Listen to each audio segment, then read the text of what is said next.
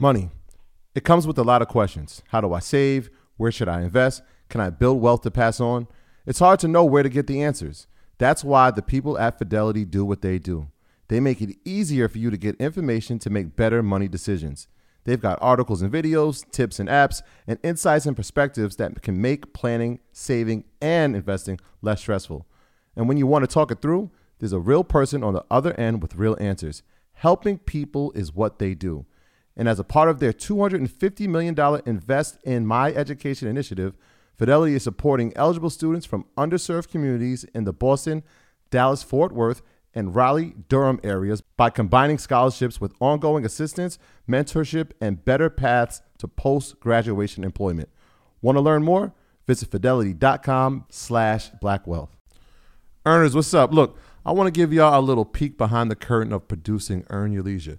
It's a lot more than just sitting down and chatting. It involves meticulous planning, recording, editing, and then promoting each episode to ensure it reaches all of you. And if you picked up any of our merch, then you know there's a whole extra layer of logistics from inventory management to shipping. Running a podcast is like running a small business. And speaking of business, I know many of you entrepreneurs are involved in e-commerce. You understand how crucial it is to streamline operations and cut costs wherever possible. That's why I want to talk to you about ShipStation, the multi-carrier shipping solution that integrates seamlessly with all your online sales channels. It's all about optimizing your shipping, connecting with expert partners, and freeing up more of your time to focus on scaling your business. Now let's talk about our experience with ShipStation. This tool has been a game changer for us, especially with automating routine tasks. Being able to manage everything from one dashboard and print shipping labels with just a click, absolute lifesavers.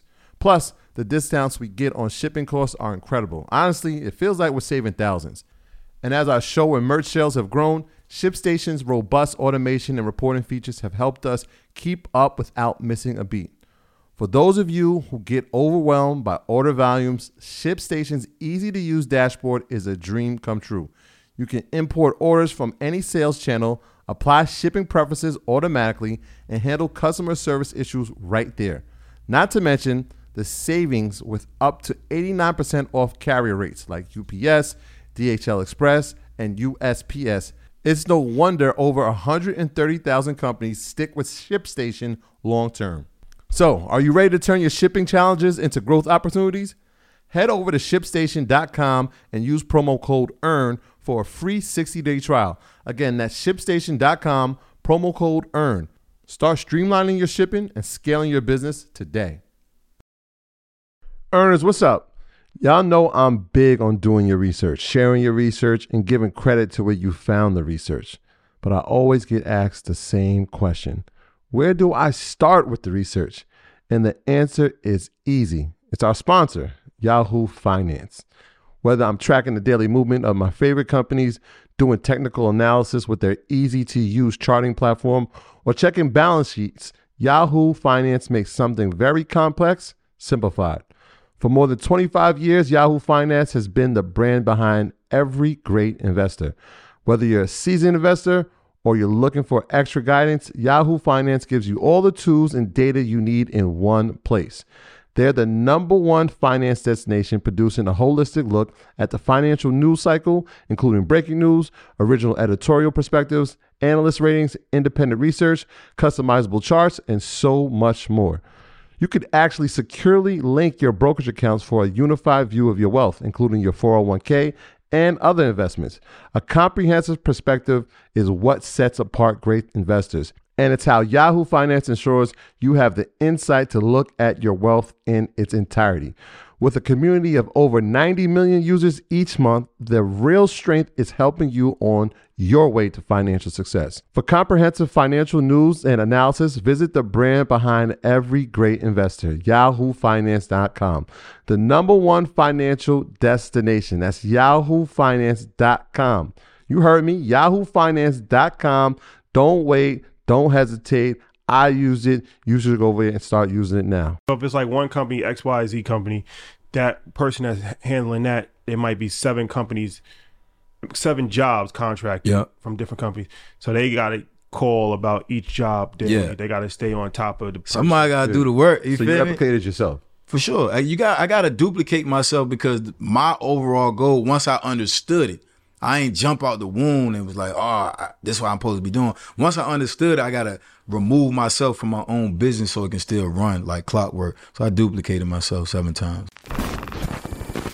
My graduates from my school being Forbes, bag drop. Bag drop. A mic drop. Bag drop. Bag drop.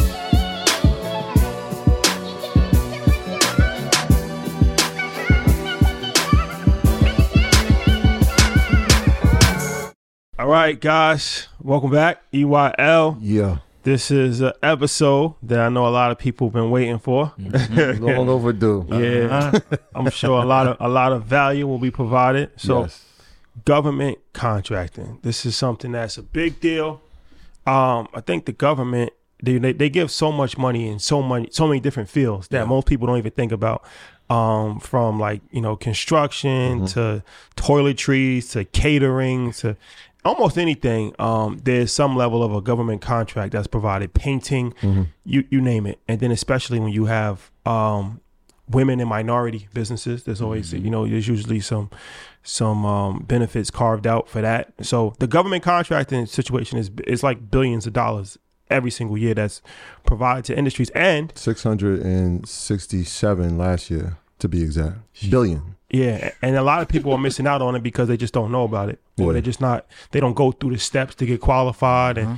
and it's um, something that's hurting a lot of, especially black businesses, because yeah. you could potentially be making money from the government, which is the best because they're gonna pay, and that's not going anywhere. Yeah, yeah, yeah. And, and it, it's one of those things like we don't know what we don't know. So mm-hmm. like, yeah, sixty six hundred and sixty six billion just seems like an astronomical number, but you're talking about eleven million contracts that are awarded each year. Mm-hmm. Eleven million.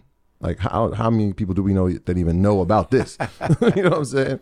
So it's definitely an opportunity that yeah, we're gonna be enlightened on today. For sure. So we got sure. the good brother Jason White. Who better? He's what up though? What up though? You feel me? So he taught for E Y L University several different times. Yes. You've yeah. probably seen him make the rounds on all of our friend shows, from yeah. Dave Shans to Ash Cash to Angela Yee. Yeah, yeah, yeah. Um, yeah. Way up. Yeah, yeah, yeah. All the way up, baby. yeah, yeah, yeah. And he put together the, he's one of the people that put together the event for Super Bowl. Yep. Um, when we interviewed Ray Lewis. Absolutely. Yeah. So he's in that game as well. Yeah. I know um, you were part of the Ross's um, mentee situation, yep, right? The Boss Up Conference. Boss Up Conference. Shout out to Ross and Alex. Yes, sir. Yeah, yeah, yeah. You've been on our radar for, we, I think it's about two years now. Come on, baby. Yeah, two years. Shout out to Dina. I'm going to give her, because she loves when yeah, people yeah. shout her out. Well, you, hey, this camera right here. Dina, what's going on? Yeah. So she told us, we, we was, uh, we had done an interview with Tip for Assets Over Liabilities. I think yeah. that's twenty twenty-one. And she was like, you got to meet this other guy. He's yeah. doing government con. Nobody's talking about it. I'm like, all right, Dina. And then I seen you on ad. I'm like, yo, he smoked it. We got to wait. Yeah, yeah, yeah. So, yeah, you've, you've been around and, uh, like you said, doing stuff for E Y L University. So Appreciate we just want to thank you for that. Love, man. Yeah, the, of course, community of course. Loves everything you do. That's what's up. Yeah, yeah, so yeah. He's not only in it, but he's actually teaches it as well. So, yes. First and foremost, thank you for joining us. Appreciate Love, it. Man. Thank you for having me, man. Yeah, yeah for sure. Yeah. So let's get the backstory on this. Let's get how, how did you start in government contracts? Like, what kind of government contract did you start with? Like, what's the story behind you and government contracts? Yeah, so government contracts is very broad and wide. So I gotta be distinctive, and I, I come from the federal level. So I'm on the federal government contracts. There's a big difference between state and local. Mm-hmm. So I got started easy. My man just told me about it. He like, yo, I'm going to get a government contract. I was like, what's that? And then I went down the rabbit hole of YouTube University back in two thousand eight when it was trash. I remember how it was in two thousand eight. Early days. Yeah, you couldn't tell what was what. Before E Y L. You, before y'all. Before y'all took a hold of it, it was trash, man. So I couldn't figure out nothing. Um, I, but I, that's how I got started, just from who the vessel was that told me about government contracting. He was gonna get a trucking contract, and I took it over from there. So what kind of contracts did you were you having? My very first one was for grease traps. Grease traps? Yeah, I still have never seen a grease trap, still to this day. What, and I, what's when that? that? So apparently in the kitchen of V A hospitals, they have grease traps where the grease gro- goes where from uh, cooking and all that. Oh, okay, it like under the stove type situation? Yeah, it goes underneath the, in the ground. Yeah. And they pump it out. That was my first uh, contract. So you and never, I, still, I got seven of them still right now. And you never saw it? I still never seen it. So, so break that down. So you never even saw what you were making money off of. How, how did that work? So what happened is this. It's very simple. I looked up the solicitation. I saw that they needed a company to pump out grease traps. I didn't know what that was, so I drove my pedal bike to the library because I didn't have a real com- a laptop or computer at the house. I looked up, okay, grease trap companies. Then I found a grease trap company, called them, how much would you charge for this service? They gave me the quote. I put my money on top, sent my proposal to the government. So you're just a middleman. That's it. Listen, we middleman everything. Who did you just shout out? Like, you know what I mean? Like yeah. we, we, everything has somebody in the middle until a certain point. Most people don't understand that you don't have to have the company that actually needs to do the work. The government don't care about that. The federal government just want to know, how much are you charging me and can you get it done? And you're going to say yes, because there's companies that can get it done. They just going to charge you whatever they want to charge you. All right, so, the, the so the first grease trap, let, let's, let's just walk through that. So you find the grease trap company. Yep. How much did they tell you? Let's give it a round yep. number. So they told, for the first year, they told me like ninety-two thousand dollars. ninety-two thousand dollars. Something like that. So I, I obviously I reverse engineered ninety-two thousand dollars divided by twelve. Then I took that monthly amount and I put my money on top. I only put one hundred twenty-five dollars on it for myself. I was nervous. I didn't know what to do, right? one hundred twenty-five dollars? Yep. Per profit. Month. For me, profit. Per month? Yeah, per month. Most people, like, so the government, that service is going to happen. My grease trap contract was happening twice a month. So the company was going to charge me, right, an invoice every month, every yeah. thirty days, and I'm going to charge who? The government, yeah. but just with my money embedded into theirs, one hundred twenty-five dollars so a month. So you charge like a fifteen hundred dollars interest.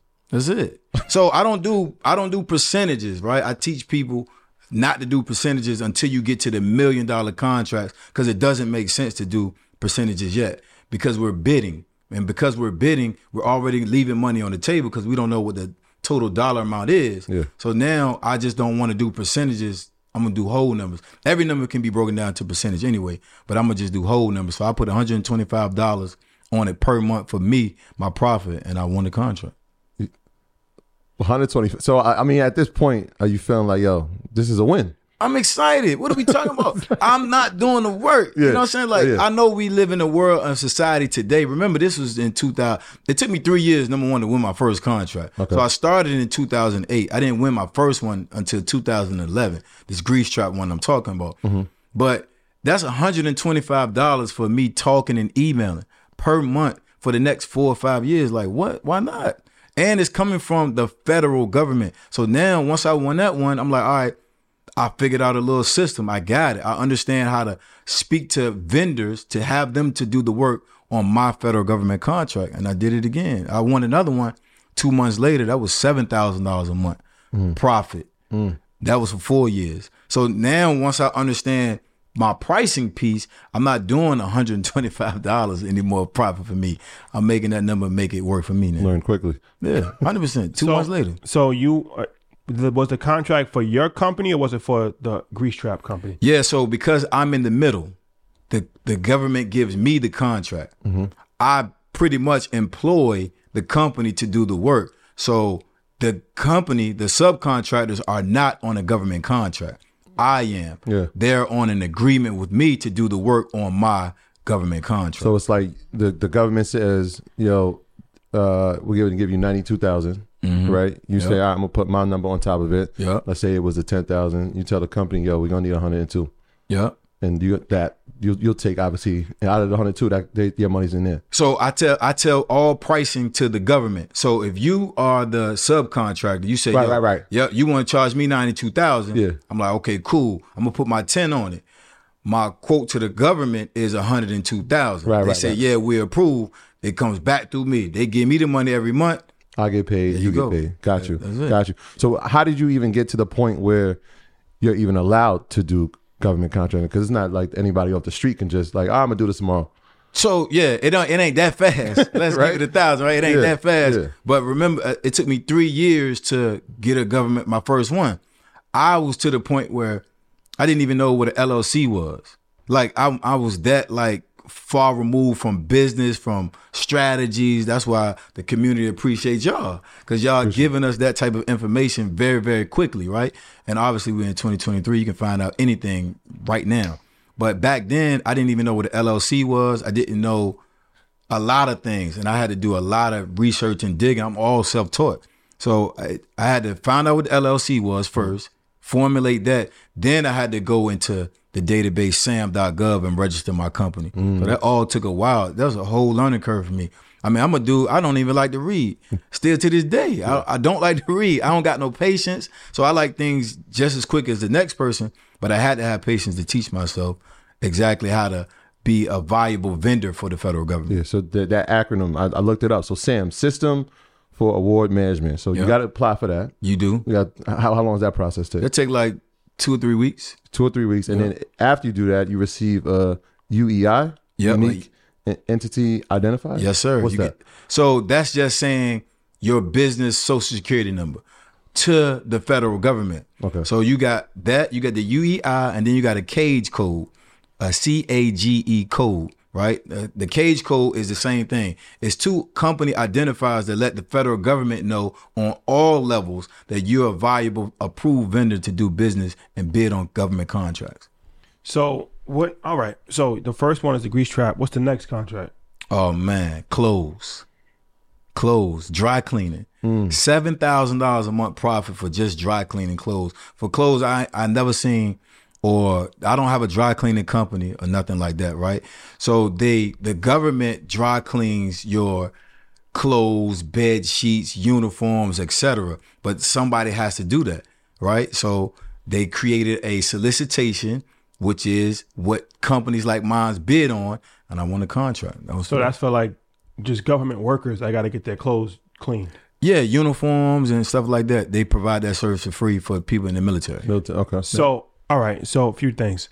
So how are you, like, so you just going on a database and just seeing randomly, okay, I need this. Yeah. And then you find a dry cleaner, or you already have a dry cleaner and you're looking for a dry cleaner. Nah, cleaner. so, yep. So I do it the other way, like you said. I'm going to look for what the request is first. It's too hard to say, all right, y'all got a um, a lawn care business. Let me look for contracts for y'all. That's putting me in a box. Mm-hmm. That's making me say, okay, I only need to concentrate on looking for lawn care companies because I got to look for a contract for this company. I'm in a box that way. But if I look at all the requests for proposals or the solicitations that the government's saying, we need these services, I can pick and choose at my leisure and be like, all right, I, want, I like this, this, this, this. And then I can go find the companies. To find the companies is the easier part than to find something in a niche that you can only do or your company can only do. Mm-hmm. I'm not finding niches. I'm finding what the request is, and then I go get the company. So did you, all right, so let's take this by example, this dry cleaning situation. You went on the website. What's the website called again? sam dot gov, so sam dot gov. You went on that website and you saw something that was interesting. What made that stick up to you? Because it's a service, right? I'm building residual income from the biggest uh, purchaser in the world, the federal government, right? Mm-hmm. It ain't going nowhere. It's, that's really recession proof. That's really talks of financial literacy because they ain't going nowhere. When I see that it's a service and it's due every month for the next four or five years, guess what? I'm chilling. I ain't hunting. The name of the game is to to get a business where you can remove yourself from and you don't have to hunt every single day for it. So that's appealing to me, and I recognize that because that's kind of like the street game too, yeah. a little bit. So you, I bought, so so you saw that. The next thing you you say, okay, I want to find. Did you? So what made you pick? Because even picking a business is important because you don't want to pick a business that doesn't do a good job. That's true. So how did you find a business and how did you have that conversation with the owner? Like, how was that process? That was difficult. I mean, because where I'm come, where I came from in terms of learning business and learning certain conversations to navigate, that was kind of difficult. But when I told the owner, hey, I'm already doing a contract at that facility, that make it more easier. Now, if people don't have that to their name, then they can just navigate the conversation and say, can you do this job? Oh, you can? You're going to be doing it for X amount of pounds per month. And that looks good to a struggling business or a small business, because I only call small businesses that mm-hmm. I know need work. Or like that you use personally. Well, no, nah, not because I don't want to use them personally because I need them to look at me as a boss. Right. If I if I go to somebody that hasn't looked at me in that light and I say, hey, I need you to do this work. Now the conversation is difficult because I got to create the hierarchy versus when I don't know you. I've already created a hierarchy when I get on that phone. So they already know I'm a, I'm a businessman or a boss or whatever I choose to be when I first get on the phone. The grease trap took you three years. Right. Yeah. yeah. Then you got that. Then obviously the, the, laundry, the laundry business service. So inside of that, you're competing against other people. For sure. You're not the only one that's trying to get this contract. Yeah. So how many people are, I mean, are you going up against it, and what separated you to say, the government to say like, all right, this is who we're going with? Yeah. So I don't know the answer to that. Like that's the, that's my number one rule. If I don't know, I don't know. I don't know how many people I've bidding against, but I don't care. Right. The thing that separates me from others, I don't know that either, but I do know I'm, I'm more phone heavy than email. Most people think networking is going to a, a a conference, a government contracting conference, and speaking to somebody that works for the D O D. To me, that's not networking. I proved that, right? So if there are phone numbers and things of that nature listed on these solicitations, I'm picking up the phone. I'm going to make sure that I'm memorable to this individual that picked up the phone. So now when my proposal come across, they, oh, that was that dude. That was him. That was this, that company. Because I don't know how old y'all are, right? This how old I am. I could write on a paper application. I could get an application, fill it out, and I don't give it back to the person that give it to me. I say, right, hey, can I speak to the hiring manager? When I give my applic- paper application to the hiring manager, guess what? I just put a face to the name that fast. I gave myself my own interview that quickly. And I do that, and I continue to do that with the federal government. I give myself my own interview. Hey, this is who I am. This is what I got going on. This is my proposal that I'm going to submit in the next two or three days. And then I call back and I follow up. So although I can't answer how I was I separated, but I think that's a big separator. Just pick up the phone. So, and then also your company is like, let's say like white services, professional services, right? Mm-hmm. With its broad range, it's like a, a middleman company. Yep. Um, So it doesn't specialize in any one thing. It right. does a variety of different things. Right. But you can't, so being that is the case, I guess you can't qualify for the N W, N W B E, right? The I, minority business. So I can, because the any certifications isn't based off contracts. It's based off of who is in that company. Case in point, if I wanted to get a veteran-owned certification, somebody in my company would need to be a veteran. If I wanted to get a woman-owned certification, somebody in that company needs to be a woman and control fifty-one percent. So it's not about what type of contracts you get. It's who is in your company that allows you to qualify for those certifications, did not you, not the contract. You get, do you have the W N W? Nah, I don't need them. You don't think it's necessary? No, it's not. So you don't win. You don't get awarded contracts from certifications. Certifications do not help you win. Mm-hmm. They just help you go over here to this pool where the government is mandated to give you the money over here in this smaller pool. But guess what? When you're in that smaller pool, you still got to do what? You still got to bid. So if you don't know the bidding process and you got this shiny sticker to go over here in V I P, but you still don't know how to bid. If I get this certification, I come over here, they did. Because they don't know the, the bidding process. That's why a lot of people don't do government contracting the right way. They think to start the business, you got to be in business for two years, get all these certifications, but they miss the best piece, bidding and understanding what that those price points look like and how to submit proposals. So now you got you got your certification. You've been over here in this pool for two, three years and haven't won a contract. I don't know how many people I've talked to hurry up and run out and got their certifications. They ain't never won a contract day in their life. So is it necessary? No. Should you get it if you can qualify for it? Yeah, but you got to understand how to leverage it when the timing is right. So government contracting, they said there's two main types. They said uh, fixed price and cost reimbursement. Yeah. Can you break down the differences? Yeah, yeah. yeah. So firm, firm fix is easy. Firm fix is easy. If I submit a price point at one hundred thousand dollars, that's all that's it. That's all the government going to give me, one hundred thousand dollars. There's no more money to be had. I don't care if the rates go up six months later, two months later, two years later. If they gave me this contract for three years for one hundred thousand dollars, that's it. That's that's firm fixed. CrossFit is different. I can say, I can say, hey, I submitted a proposal for one hundred thousand dollars, but the rates are going up. So now I can ask the government, I need to justify why I need another fifty thousand, another sixty thousand, but you have to justify it, but you can do that with the second type of contract. So there's other types, incentive contracts, time materials, like which ones are you looking for specifically? Or are you looking at, you know what, I'm taking a mix of all of them? Yes, I need it all. I, I need it all. I need it all, yeah. Man. Brand new sausage rolls, because it doesn't matter. Yeah. If we, if I'm not doing the work and I can I can have a good relationship with this subcontractor. Whatever the government is asking from me, I'm gonna ask it from them. Mm-hmm. Price point is just is just a starting point to get them going and to get me on the contract. Once my foot in the door, I don't care what type of contract it is. My foot is in the door. We're doing the work. The federal government is saying I'm a valuable vendor. I'm saying this is a valuable subcontractor. Everybody making money. Everybody's happy. So the types don't really matter. So bidding, you said that's the most important part. It is. So can you really like just break that down and make sure, like, because since you don't know what you're bidding against, right? How do you efficiently bid? Yeah, because so the first thing is we got to know the federal government is doing their own market research. We need to know that off top. Mm-hmm. So if you didn't know, now you know. The federal government does their own market research. So they understand what price points look like from a month-to-month standpoint and from a yearly standpoint. So that's why they give out contracts for a base year with four option years, because they know, all right, we want to have this service for the next five years, but we only want to pay a certain dollar amount that's not disclosed to us, but they've done their market research. So one of the things that we got to understand is a website not going to help you understand price points. And I hear a lot of people say, oh, I went to this website. I'm looking at what the government is paying out last year. So what?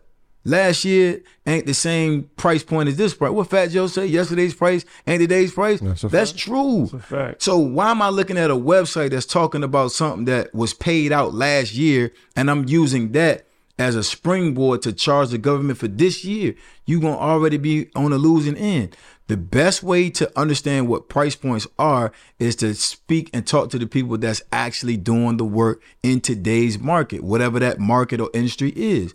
That's how you get competitive quotes, because the name of the game is not, even though it might sound contrary or contradictory, the name of the game is to not win the contract. It's about it's about submitting competitive quotes, because I've lost way more contracts than I won. Mm. But the ones that I've lost because I didn't price gouge the government, they've came back and said, hey, you submitted a competitive quote. Can you submit a quote now for these contracts? Da, da, da, da, da, da. And now, I guess what I didn't do? I became a, a reliable source just that fast, and I didn't have to go looking for other solicitations to submit proposals for, because I submitted a competitive quote based off of how I do the pricing, which is speak to the people that's doing the work in the industry. Are you submitting, how many do you do like in a month, or is it just like one at a time? Yeah, so when I first started, when I first started, when I was by myself before I had my team, I was probably doing around fifteen to twenty proposals a month, mm-hmm. submitted. So what should be included in a proposal? Because like you said, that's in, bidding and proposals are the most important part. Yeah. So the federal government, that's why I love the federal government versus the state and local. The federal government will tell you exactly what you need to submit. They'll say, we need uh, we need your price, we need past performance, and we need a technical statement. So then you just provide that. And who who am I getting that information from? My subcontractor, right? Because I technically don't know how to get the job done. So if they're asking me to get something done technically, I'm going to ask them. This is their job. They've been doing it for ten, fifteen years. So that's why I love the federal government, because they actually outline and tell you everything that you need to submit in a proposal. So it ain't no guesswork. It ain't like you just can create a template and say, oh, I'm going to just submit this type of proposal for every solicitation that I'm going to do. Nah, they're going to tell you exactly what they need, and then you just fulfill it. I mean, it's an interesting way to go about it as far as being a middleman, because it does give you a variety of more. Like, if you're just focused on, you know, flooring, yeah, right? Like, you got to try to figure out, okay, geographically, can my company go to Idaho? Can yeah. they go to Mexico? Like, New Mexico, can they do this, that? And then it's like, there might only be two flooring jobs a month that's listed. Exactly. But and as, and as, now your work done slowed down. But as a middleman, it opens up a variety of different opportunities for you. And you don't get the full amount, but you can do several different things at one time. Exactly. Peep game. Like, why, if you look at some of the most prominent business people in the entire world, they they will tell you, that's that's how investors do it, right? They will tell you, all right, for one hundred thousand dollars, I want ten percent of your company. And then they do that over and over and over again, right? So now when you look up from ten or twelve different companies, I'm getting one hundred thousand dollars. Okay, now I don't have to put up upfront money, but I can get a percentage of work being done from different services, from different companies on different contracts every single month. It don't. It, it just makes too much sense. that no, it makes a lot of sense. Yep. Like you said, so I, one of the main things, in, if we're using real estate, is location. Yeah. And since I mean, you don't really have to ever be in a specific place. Are there locations like large cities that are more prominent for you to look for for the contracts, or h- how do you go about that? Yeah. So after you've been doing it for a while, obviously you can start to be strategic. You can be strategic on the regions and the type of industries and contracts you go for. But I like to speak from the the, the ground floor level, just starting out, right? Mm-hmm. So yes, there are, to answer your question simply, yes, there's other regions you want to go for, the Houstons, the Atlantas, the D Cs, the Maryland, Virginias, right? New York, it's, it's cities that you can be like, all right, I want to strategically look for contracts here. Mm-hmm. But when you first start, and don't do that. It's a federal facility in all fifty states, all fifty. So on the federal level, you can live in New York and get contracts in Cali, in Texas, in Washington State, and Idaho, North Dakota, South Dakota, right? You can get them all. Mm-hmm. So I wouldn't tell somebody to be strategically looking in certain areas just yet. Just look everywhere. Understand what that looks like. Middle, as many bags as possible. Yeah. Mm-hmm. I mean, yeah, middlemen make the most money in America and the world. You know who the biggest middleman is? Who that? Amazon. Think See what I'm saying? Amazon, they don't have any proprietary products. They literally are connecting businesses that have products yep. to customers that want to buy the products. And yep. then they take thirty percent or whatever they, they take off of, the, off of it. And they become one of the most profitable businesses of all time from just doing that. I, I tell people all the time, man, I'm silent money, man. I'm silent money. I walk around and I blend in because I know I know what's happening on the back end with all my contracts right now. We got forty-two active contracts, and all forty-two are four years and better. Mm. That's forty-two streams of income just from the federal government alone, not mentioning what I'm doing with that money and moving it around like I'm supposed to. So now we talk about the middleman and or woman and how that relates to now the largest customer in the world. We're going to hit another recession, another pandemic. All that stuff going to end up happening. But when you get in bed with this type of customer, you good. So what are some of the hurdles that you face being that? Because it's like, all right, you got these contracts. You're efficient, effectively the middleman. So you're in communication with the government. Mm-hmm. Have there been issues with the businesses not doing what they're supposed to do? Yes. Like, what's some of the problems that come into play? Yeah, man. Like, like at the end of the day, you spoke about it earlier. I don't have a, a clear-cut way to vet a business until they start to do the work. That's the only way, right? Any a website, you can, I mean, we all know this. I can buy reviews to make my website look like I'm the best service provider in the world. So I can't go off that. The only way I need to go off of is to bring that person out there on my contract and just kind of see what happens. I do have certain ways where I kind of go with my gut, et cetera, but I'm putting them out there mm. and I'm putting myself on the line too, right? So there's been a lot of instances in my own personal case where I had to get rid of certain contractors because they just lied. They say they got a team of ten, and it's just him and Johnny Boy, right? And they, they say they got all this equipment and they trying to go rent it at the same time that they need to use it. So those situations happen. The learning curve with that is understanding how to manage contracts from afar and also how to stop the the bleeding or stop the, the flooding before it actually gets to the federal government. The federal government will always give uh, small businesses like ours a chance. That's a misconception when you say, oh, when people say, if you mess up, you're going to get blackballed. Nah, you can get as many chances as you want because the federal government has and needs to do businesses, business with small business owners. You just can't keep me making the same mistake. But if Johnny Boy and them tell me that they got all this equipment and all this personnel and they don't got it, they don't get another chance. They did. There's a wrap for them. You get them off your contract, put another company in there as soon as possible.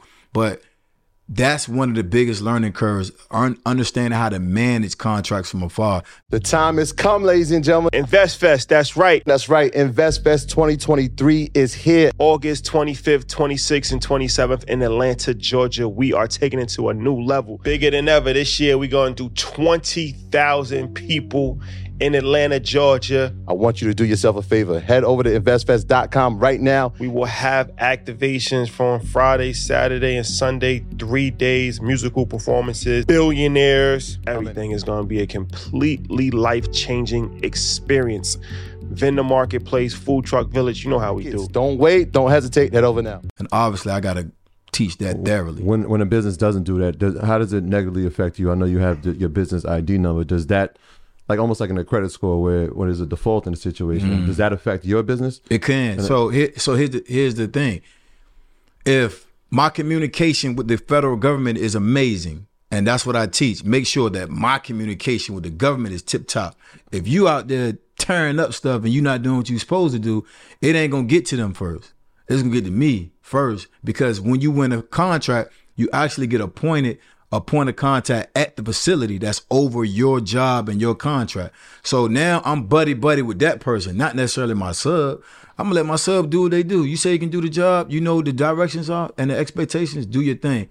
I'm calling that point of contact daily saying, hey, was they on time? Was they this? Was they that? Soon as I get something that adverse to what they should be doing in the contract, I'm on their head before it get back to the mm-hmm. federal government. So once I know it's not working, I'll get them off, put them back on.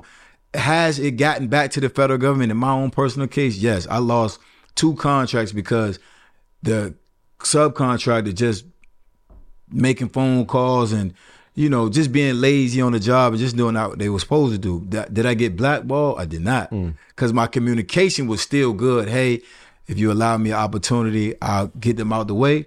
Because I tell the government I'm subcontracting. Let me get that. So let's let's know, make that clear. Exactly. Yeah, yeah. Let's make that clear. Yeah. I, I'm not fronting to the federal government like it's my company doing the work. They know I have a subcontractor out there. That's why my communication is tip top. Mm-hmm. I don't leave no stone unturned as it relates to what I'm doing.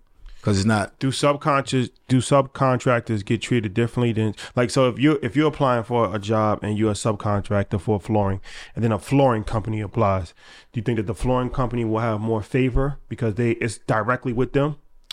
They'll have more. They'll have better pricing. They won't have better favor. They have more pricing though. Yeah, right. Your, your, your amount is not. I gotta put my money on top yeah, of yours, yeah. right? So they have better pricing, but will they have better favor? Nah, because. Con- like again, another myth is people think that the federal government just automatically goes with certain companies and that's it. It don't work like that. Like they literally take their time and price point and say, all right, I don't know this company. I've never heard of Jay White and Associates, but they price is better and their documentation is on point. Let's give them a shot. That's how I got my first contract, because so they gave you. Do they, you, do they always go with the lowest bidder? No, nope. They don't always go because they because it's. it's It's price point and it's documentation. If my if you got the lowest price, but mine's is just slightly higher, but my documentation is tip top, I'm probably get it. If they go with the lowest price, it's going to hurt your business. Yeah, right. Because you got to put your number on top of this. Mm-hmm. So mm-hmm. You, you spoke about calling on a, on a daily basis. Two things I want to talk about, because yep. communication is big, huge, and I know that's something that you had to actually Come on, man. study. Yeah, and, and really. Like master the vernacular of how this business st- works. But what is a day-to-day look like of somebody in your position? Yeah. So it's different now, but let me just talk real quick about the communication. Yeah. So I've been a class clown. I've been a class clown. We all class clowns disrupt the class all the time, right? They do that. So not knowing that I was building that skill set of learning how to control a room, get the teacher to be back on my side, not call my parents. Like that was a skill set that I didn't even know I was building. So now I know how to speak and change up how I need to change up, but still be a, a, an authority in that in that lane. So as I'm communicating with individuals and, and businesses and, and saying, hey, this is what I need from you. And I don't need this and I don't need that. And add a little bit of twang and swag in there to let them know, oh, I'm, I'm going to give you human to human interaction, but you're going to know that I'm serious about what I'm talking about as well. Mm-hmm. So that communication piece was uh, a learning curve, but it was kind of already in me from, from the jump. But what was the second half of that question? The second part is on the, on the day-to-day, yeah. right? So like you are the middleman and you have the subcontractor doing the work. Are you are you just managing all these contracts? Like what what are you look, doing on a day-to-day? That's it, bro. Like I'm not micromanaging companies that say they've done this for the next, for the past ten, fifteen years, even five years. I'm not doing that. I'm going to call once a week my point of contact over my contract and just see what's up with my contract. That's it. I only talk to my subcontractors when it's time to, to, for them to send me an invoice. I call, I actually call them. Hey, did you send me an invoice yet? Because I want to hurry up and pay them so they don't say I ain't getting paid. Because they will say that. They'll say, they'll go to the government or go on site. Hey, the guy I'm working for, he ain't paid me yet. So I call the subs and ask for the invoice. But a day looks like this. I'm in New York with y'all. Like, this is what a day look like for me. You know what I mean? I got the freedom to do whatever I need to do because I'm answering emails on my phone or my laptop. Earn your so, leisure. That's it. Earn your leisure. You so how many me? people you have working for you? I got a team of seven. And what's that, customer service? Nope. So I got seven different companies inside the database of sam dot gov. And each person is over one of my companies. So they're, they're looking after those contracts underneath that company and or submitting new proposals underneath that company. So why, why do you have seven as opposed to just one? All right, so that's a good question. You know, nobody ever asked me that. I actually got created more companies because I got scared because mm. I was winning so many contracts underneath the first company. And I ain't know. I was like, man, I think I need to diverse and just have more contracts under different companies. But that was the reason why I did it. And then after that, I just couldn't handle it by myself anymore. So I was like, all right, let me get people that I trust and, and go from there. And then I had to teach them, obviously, what I know. And it was working out. So if it's like one company, X Y Z company, that person that's handling that, there might be seven companies, seven jobs contracted yeah. from different companies. So they got to call about each job daily. Yeah. They got to stay on top of the person. Somebody got to do the work. You so you replicated yourself. For sure. You got. I got to duplicate myself because my overall goal, once I understood it, I ain't jump out the wound and was like, oh, this is what I'm supposed to be doing. Once I understood, I got to remove myself from my own business so it can still run like clockwork. So I duplicated myself seven times. So it's almost like, is there one company that is the umbrella of all seven or how's that work? Yeah, yeah, it is. It's one. Yeah. But each company has their own U E I and cage code. Right, right, right. But when I speak about my company overall, I just speak about the umbrella. So you said the subsidiary. SAM is what you use. sam dot gov. Let's talk about G S A. Let's get it. Let, yeah. let, let's, let's, let, let's let the people know what that is and, and the benefits of using it. Yeah. So, all right. I, I always got to speak from my perspective. Like I only know it. Do I have the best way to do government contracting? I do not. But I have an effective way, right? I, that's it. It's way more ways than skin a cat than what I'm talking about. I just like to talk about how, because it fits my lifestyle and and we killing it, right? So G S A is amazing. Let me break down the G S A schedule because a lot of people talk about that first when we talk about G S A, right? Mm-hmm. You got the acronym for G S A? Uh, yeah, General Service Administration. Cool, right? I got you, bro. I got you, bro. Hold me down. Yeah. So the G S A schedule is basically a database where any company can get on the schedule and say, hey, I have pencils for sale. I got T-shirts for sale. And then the government goes onto that database and picks a company that has whatever product that they need. Now, do y'all know how many companies are in the G S A schedule? It's hundreds of thousands. So when people say get on the G S A schedule, it makes no sense. If you try and make money, because you got to hope and wish that the government picks you and your product out of ten thousand people that's selling the same product that you selling. Mm-hmm. That makes no sense. The best benefit for G S A is leasing. They lease properties, commercial properties out of this world. That's the best benefit of G S A. The best benefit. So like what's some of the businesses that are most likely, like what's some of the good businesses that government contracts always come available for? Yeah, industry. So I T, construction, lawn care services, armed and unarmed security. Those are your top government contracts on all levels that the federal government will always, con- oh, and transportation. Mm. They will always look for those type of contracts year in and year out. Yeah. Like heavy though, like heavy. So I, I was thinking, this is, I was thinking about you in, when I was doing the research for the interview, I'm like, you didn't call me, bro. No, no, no, because I wanted to ask you right now. This All right, moment, go, let's right? get it. Yeah. twenty twenty-one, they signed the infrastructure bill. Mm-hmm. Obviously, there, there, there's billions of dollars that's going to go into infrastructure. At, Trillion. at trillions of dollars, yeah. right? Over a five-year span. Yep. At that point, what's your reaction to it? Are you thinking like, oh my gosh, I'm right. This is the perfect time, and I'll prepare myself for this moment when I see the government is about to spend even more in the industry that I'm thriving off of. Yeah. So nah, I'm just like, I've already been positioning myself for all of it whenever it comes. The federal government been, already has and been had trillions of dollars. Mm-hmm. Trillions. What's the difference between one trillion and fifty-six trillion? It ain't one. It's trillions. You know what I'm saying? So when you get to a certain level of, of when when the federal government says, "Oh, we're going to add more money to an already crazy budget," I just I just smile. I mean, I got nice teeth. I just like, you know what I'm saying? Just kick back and smile because I've already been in, in that position yeah. and I've already been in that world. It makes no sense when people talk about government contracting like, oh, now you got to put forth the effort. Now you need to do this and that. No, just do it. And you already going to be set because they're not going to stop putting. The government will never stop putting money into contracts. That's the first thing. They will never stop because we know they will never stop. And here's the biggest reason, because the federal government do not want to allocate their own resources to find their own companies to do the work that they're asking for. They don't want to do that. Plus, on this, on top of all that, they're mandated to give us a trillion dollars. Here, take that trillion. And that's just for contracts only. But they've always been doing that. So all your uh, all your contracts ge- ge- geographically located where you live, or you have them in different parts of the country? Yeah, everywhere. So I just I just recently moved from Maryland to Houston last year. Shout out H-Town. I've only had three contracts in Maryland.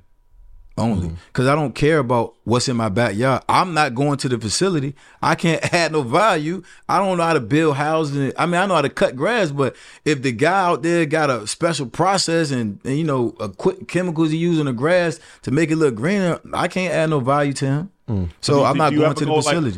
Like- in person to say, okay, I'm gonna meet with the business that I'm gonna be contracting, or I'm just gonna do a walkthrough. Do you ever, or everything's over nah, the phone? Over the phone, peep game. I've done that one time, and I lost all my leverage. Mm. Here goes a quick story. My first million dollar contract, I flew out to North Dakota. I'm sitting down with the point of contact at the facility and the and the subcontractor. I didn't know that the point of contact at the facility was going to be at this meeting. I just thought I was going to fly out there with my subcontractor. We was going to kick it, have some drinks, and I'm out of there. Man, we was at a table like this, and they asking questions. But who are they asking questions to? You. And I don't have no answers. Mm. Legit. I, I don't know. I, I don't know how to do this pipe fitting stuff that I just want a contract for. Instantly, I can see in their faces, this dude don't know what he talking about. I lost the leverage and I lost their respect.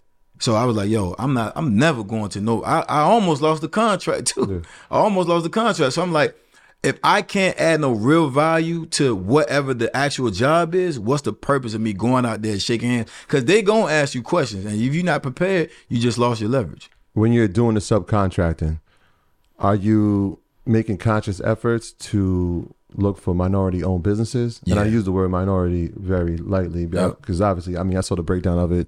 Minority just means everybody except white men. My man, yes sir. Right, and yep. so uh, is that a conscious effort that, that your company does? Yeah, because I think it's I think it's important to understand that a lot of these small businesses, minority and or not, they just don't know how to get into sam dot gov and get into the government contracting space. So I think it's important for me as a middle company to find those companies that need this longevity work on a government contract. So we we're very strategic about that.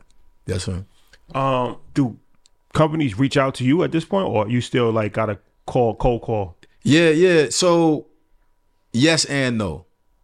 Cold calling is the best way because a new company is sprouting up that got if it, if it's a company that's been doing the same business for the same way for fifteen years, but a new guy just popped up on the scene and he got all this new technology, can do things quicker. I'd rather talk to him than a dinosaur. So we always want to cold call and just see what's out there. We do have businesses that look for us, but remember I told y'all earlier, I don't want to just strategically look for this type of contract for this company because they reaching out to me. That that way is too long. It's already a, a It's already not a short process. So I don't want to make it even longer by only looking for this type of contract. That's just too much. Yeah, you said something and you kind of breezed over it, but we got to come back to it. Let's get it. You said your first million dollar deal. You cut my pockets, baby. Don't cut my pockets. What, so, what I mean, Boogie say, I ain't holding nothing, baby. Yeah. I, ain't, I ain't got it. No, he still don't got it. Don't don't get it twisted. He don't he don't have it. But even uh, getting to that point, like uh, I mean, that's that's always a milestone in, in somebody's business career. It's like, yo, that first million. Yeah. So like, let's talk about that deal. How'd you feel going into it, and the how did life change after it? I love how y'all break down a million dollars, right? Y'all, I can't remember what interview, but I think y'all both say it, you know, often. When you get a million, it's not really a million. You know what I'm saying? So when I say my first million dollar contract, the contract was valued at a million, mm-hmm. but it wasn't a million. It wasn't a million dollars in my pocket. Account, right, right, right, right. But when I did get that, let's let me talk about the contract first. I was excited. Um, Earners, what's going on? Listen, E Y L U is relaunching, revamping, retooling. That's right. We're creating a new educational experience that's more expansive. Shadi, tell them what we got. Yes, twenty twenty-three. We got a lot in store, a lot planned for you guys. So you know that E Y L U already includes monthly financial planning calls with me, book club calls with Troy, real estate calls with M G, the mortgage guy, access to the home buying blueprint, volume one and volume two. Part of the revamp will include twenty-seven local chapters from across the United States, live interactive teaching, hands-on, not just pre-recorded videos, plus fifteen brand new curriculums. The biggest just got bigger. Head over to E Y L university dot com. That's E Y L U N I V E R S I T Y dot com. See you there. Uh, the federal government started to recognize my company as a company that can handle this level of a contract, because it's all different levels when you start to get the, that type of money. So they started to recognize that I can handle this million dollar contract. Fine, no problem.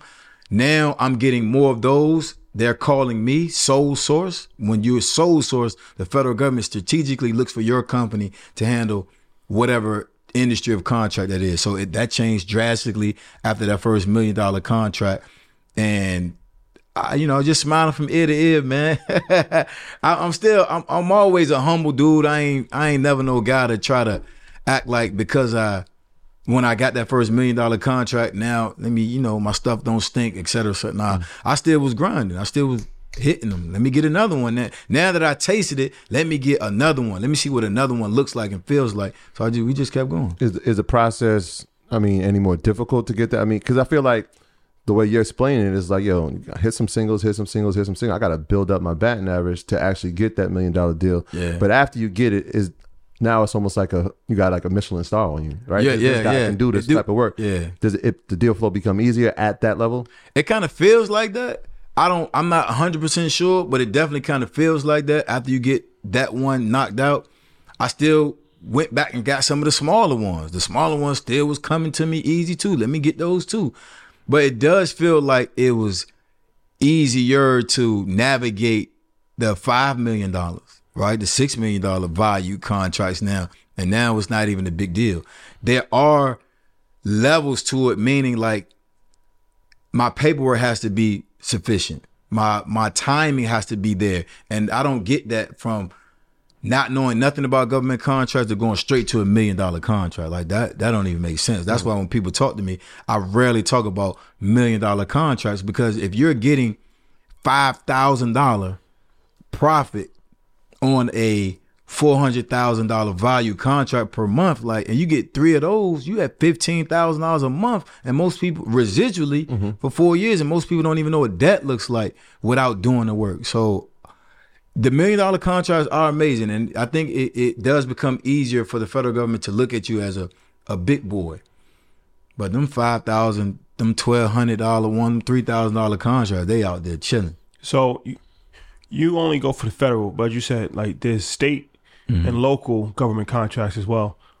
What's the difference, and why do you prefer just federal and not state and local? I jumped out the porch and learned on the federal level, and then be learning the federal level, I noticed that there's so much red tape with the local and the state. The state states that you have to be in business for so long before you can even be awarded a contract. The local and the state requires you to have certain certifications before you can submit proposals.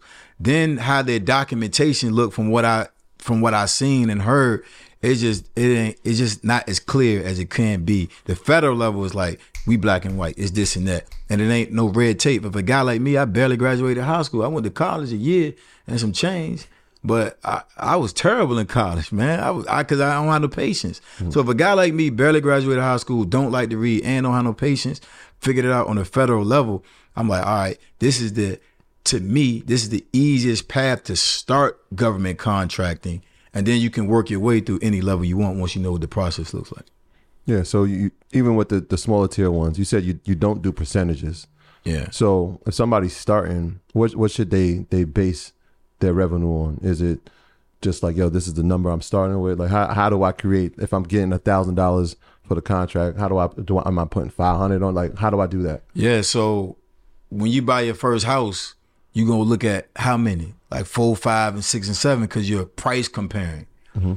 When I'm looking for somebody to give me a quote to cut this grass, I ain't gonna just call one company and take their word for it, right? So if you give me a quote for a thousand dollars, I'm gonna call you. What you charging for the same work? Now, if you a thousand and you three thousand, I can physically see what my profit is. It's two thousand. It's the same job, but y'all charging me differently. Okay, I ain't even asking why. That don't even matter. I'm going to go with the lowest price, but my man charging me three thousand dollars. So now I can physically see I got two thousand dollars to play with. Plus, I know in my mind, the federal government is doing their own market research. Mm. Plus, I know that. So now I'm putting all those factors in together, and now I'm coming up with my price point to put on top of his one thousand dollars quote. What's your favorite Uh, industry that you personally like the most to, to use for government contracts? During the inauguration, transportation. Mm. Like that, that's my favorite. S U V transportation or S U V and buses, like charter buses.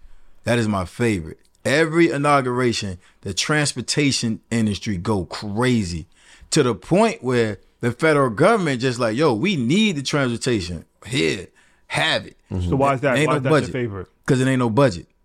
There's no budget. Whatever you want to charge. Listen, there's no budget. Four bus loads from the city of Richmond to D C, four. How much y'all think somebody would charge me for that?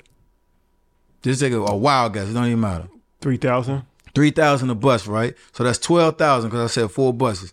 Look, you see I'm good at math, right? Yeah. I barely graduated, but math is my thing. So that's twelve thousand dollars.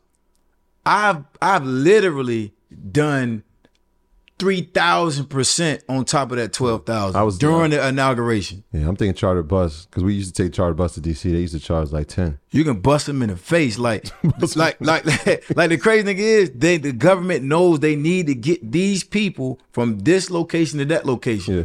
Then, now when we talk about the private S U V, oh my gosh, like, and you take it's crazy. The, the buses are being transported not from just Richmond, but the further you go out, obviously you can put more on it, and there's the multiple cities that are coming to D C. Yes, but the federal government strategically is saying we need this group of people Ooh. to come from here to Ooh. here.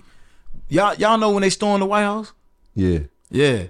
We had a busload. We had a contract that was already in the books, already in the books. But my man saw that they stormed the bus, uh, the the, the Capitol. He like, I ain't coming, man. You gotta find somebody else to do it. I lost out profit three hundred seventy-five thousand dollars. Oh wow. Profit loss. So that's what I'm telling you. When you ask me my favorite, transportation during the inauguration, it's, it's, it's like, it's unreal. Is there anybody that is not eligible to be to do government contracting? Like, do, like can you not have a criminal record? Like, what, what are the, the variables of people who cannot do it? Everybody can do it because it's business to business. Okay. So it's B to B. As long as my As long as my company is within good standings with whatever state that I created my L L C, you good.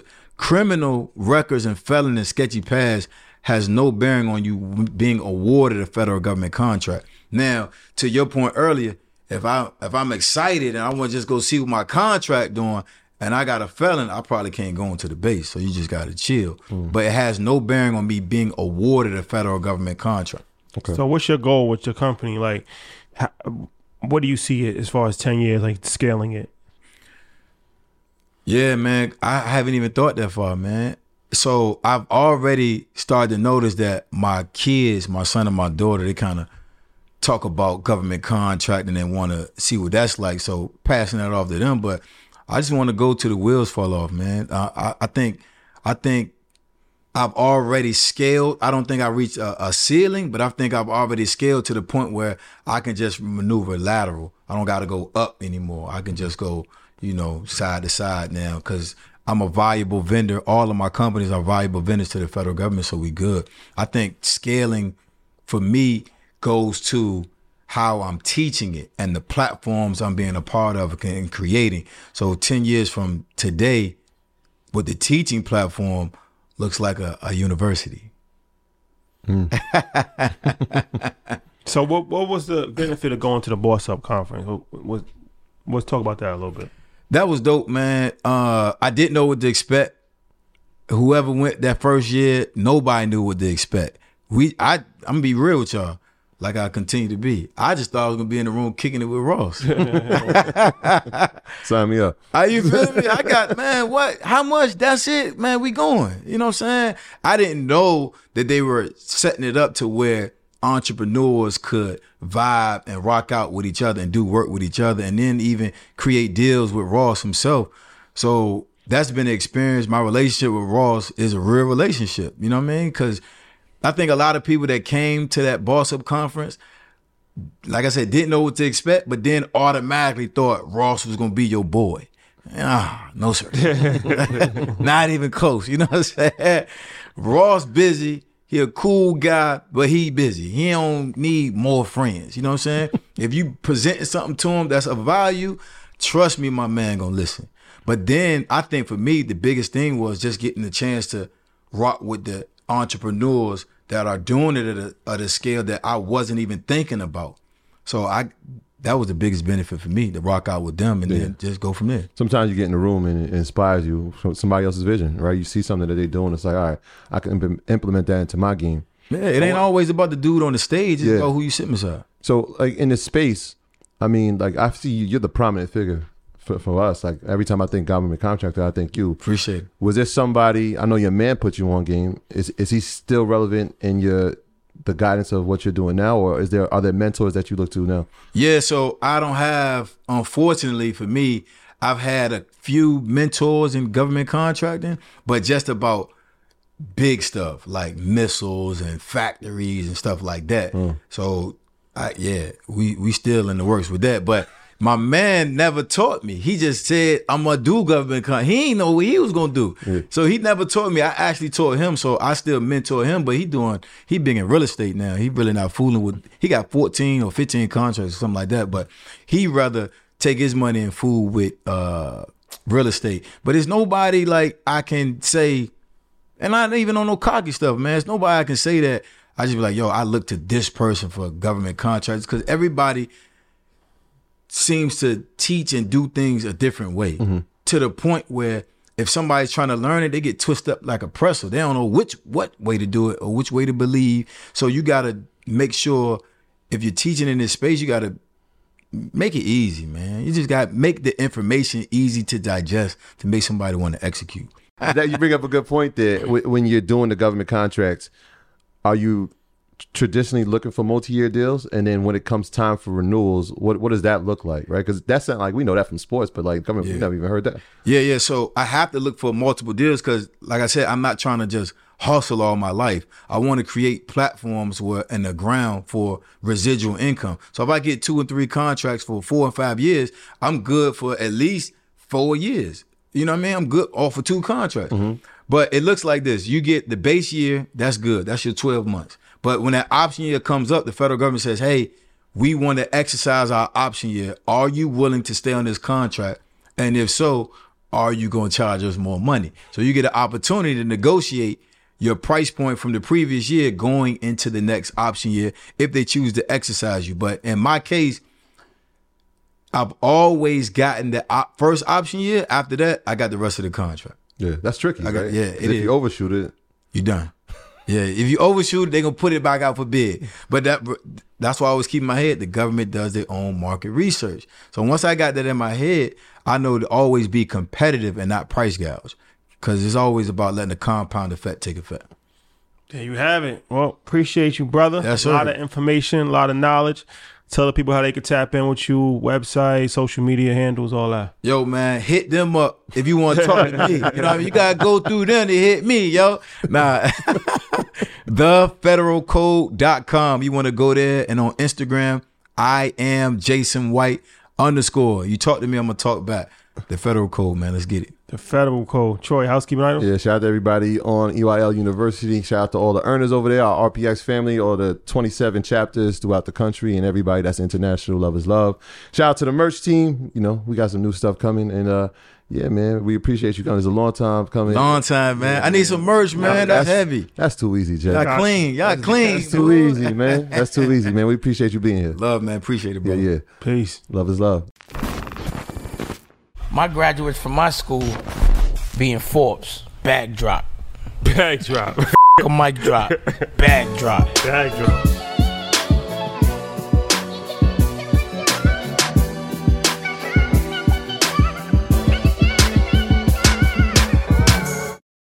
Save big on brunch for mom, all in the Kroger app. Get half gallons of delicious Kroger milk for one dollar and twenty-nine cents each. Then get flavorful Tyson natural boneless chicken breasts for two dollars and forty-nine cents a pound, all with your card and a digital coupon. Shop these deals at your local Kroger today, or tap the screen now to download the Kroger app to save big today. Kroger, fresh for everyone. Prices and product availability subject to change. Restrictions apply. See site for details.